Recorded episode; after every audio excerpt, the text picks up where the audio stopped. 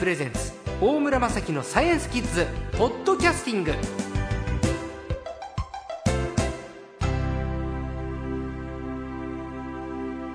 今回のサイエンスコーチャー略して最高は前回に続きまして科学ジャーナリストの寺門和夫さんです。よろしくお願いします。こんにちは。よろしくお願いします。はい。じゃあ質問来てますよ、はい。川崎市のゆうくん小学校6年生。野球にはライバルチームのデータを集める係の人がいると聞きました。ああそのデータを分析して人工知能が監督になったらそのチームは強くなるんじゃないでしょうかということでライバルチームのデータ。でジャイアンツだったらベイスターズのデータを持ってるとかそういうこと？ですかね。そうですね。そういったデータを集めてそれを人工知能が使って、あああの監督になったらどうかっていう話ですね確かにね。はい。そ,、ね。したら、うん。あのーそうかそうか。相手のチームにも負けなくなるよってそうことですね。ですね。はい。あの今スポーツはかなりあの団体競技の場合にはこのデータ重視になってますよね。はい。大体相手のチームのすべてのデータを入れて、それでこの、携帯端末か何かでこう見ながらね、そうですよ。のコーチとか監督の人が選手に指示してるとよく例えばバレーボールなんかでよく見ますね。テレビ中継なんかでもね。アイ iPad かなんか使ってやったりとかね。ということでその相手方のデータを収集するっていう、まあ、データスポーツみたいなものに今なってるわけですね、はい。ただこれをデータを使うのは、まあ、監督さんとかコーチなわけですね。はい。でところが今あの例えば将棋なんかの世界でもそうですけど、やっぱり人間と人工知能が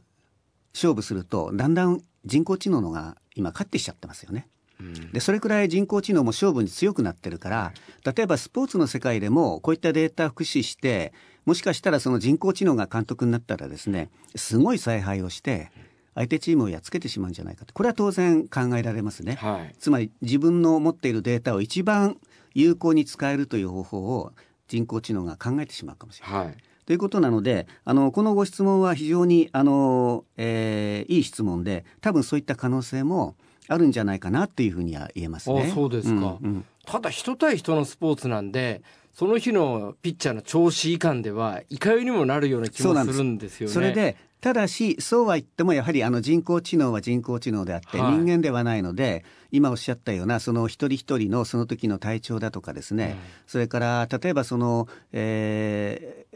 ゲームの流れをですねあの当然人工知能も予想するでしょうけれども、当然それはある論理に基づいているので、はい。あのとんでもないあの手をね相手が打ってきた時にちゃんと対応できるかとか、はい。あのそういったこともあると思いますね。ですから結局あの人間の選手がプレーしてるので最終的にはやっぱりその人間がそれぞれの選手それから相手の選手あの流れを見ながらですねやっぱりその采配を取るというのが最終的には大事になってくるかなという感じもしますね。あの本当に将棋とかチェスとか囲碁なんかは人工知能が強いけれどまだ野球などは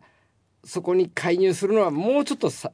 そうですね。あの人工知能というのは与えられた情報を解析してはい一番いい手を考えるのはすごい得意なんですよね。えただその時のあのデータっていうのはあくまで今まで取られてるデータですからそのその日の選手の体調だとか、はいあのそういったものは一切入ってませんね。あですからその辺の言ってみればやっぱりまだなんていうんですよね人間的な勘だとかねそれからその監督の経験によるものとかそういったものが反映することはないのでこの辺のところはまだちょっとまだ今の段階では人間の方が有利かなという、まあ、そういった気もしますね。千葉県の美香ちゃん小学校5年生からもらいましたお父さんが最近の天気予報は昔に比べて当たると言っていました。昔は外れていたんでしょうか？なんでよく当たるようになったんですか？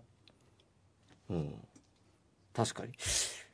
僕は気象予報士の天達さんという人が仲良くいるんで仲良すぎる分外れた時のツッコミが激しくて あんまりねこの美香ちゃんのお父さんみたいに 思わないんですけど寺門さん精度は確かに上がってる感じそうです。かねのまあ僕大村さんよりはねもっと年上なので、はい僕の子供の頃を考えると、ええ。やっぱり天気予報ってのは当たることもあるけど外れることも結構多かったですね。あそうですか。ですからそういった意味ではやっぱりその時代の進歩というか科学の進歩あのこれはですねやっぱり素晴らしいものがあります。うん。それであのどうして最近の天気予報当たるようになったのかっていうのはいくつかあの理由があるんですけどあの一つはですねやっぱりその、えー天気予報をするための気象データですね。どこで雨が降ってるとかどこが晴れてるとかそういったものがあのいろんなところで観測されるようになって、まあ、データがあの非常にたくさん集まってきたということが一つありますね。はい。それからあの例えばあののひまわりみたいにですねあの人工衛星であの地球全部の雲の動きなんかを見ててですねで雲がどんなふうに流れていくのかっていうのもだんだん分かるようになってきた。それからもう一つは、えー、今のあのコンピューターって非常にあの進んでてスーパーコンピューターと言われるくらいこの能力ありますね。でそういったスーパーコンピューターにえー、いろんなデータを入れて計算させるとある程度あの数値予報って言ってますけど天気予報のあの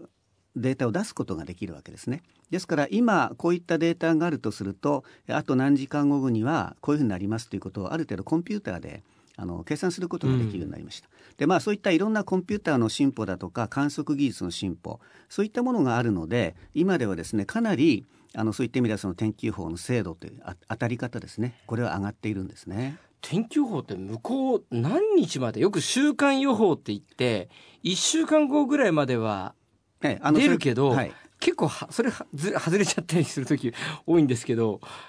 えそうですね。天気予報にはあの明日の天気ってのもありますけど長期予報っていうのがあってですね、はい、長いのだとここ3か月ぐらい先で向こう3か月、ね、この夏はどうなるとかあるじゃないですか、そうですね。それは大まかに地球の大気の状態がどうなってるので、あの今年の夏はこんなふうになります、はい、ある程度予想することも今ではできる。それもやっぱりそのコンピューターのおかげなんですけどねでそういったものとそれからまあ直近の明日雨が降るかどうかとかですね、はい、それからその例えばあの今晩雨が降るかとか非常に短い期間の予報っていうのももう一方でありますね。でこれについてはあのやはりかなり今は当たるようになってます実際に、えそういった意味ではね。うん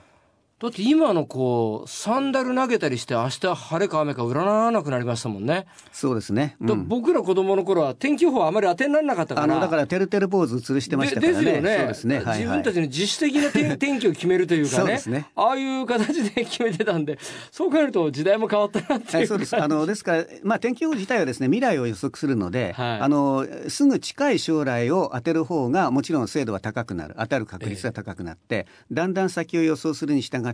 まあ当たる確率はどんどん少なくなってくるんですけど今は非常にですからあの、えー、近い将来の天気予報というのは非常に正確になってきてると思いますね。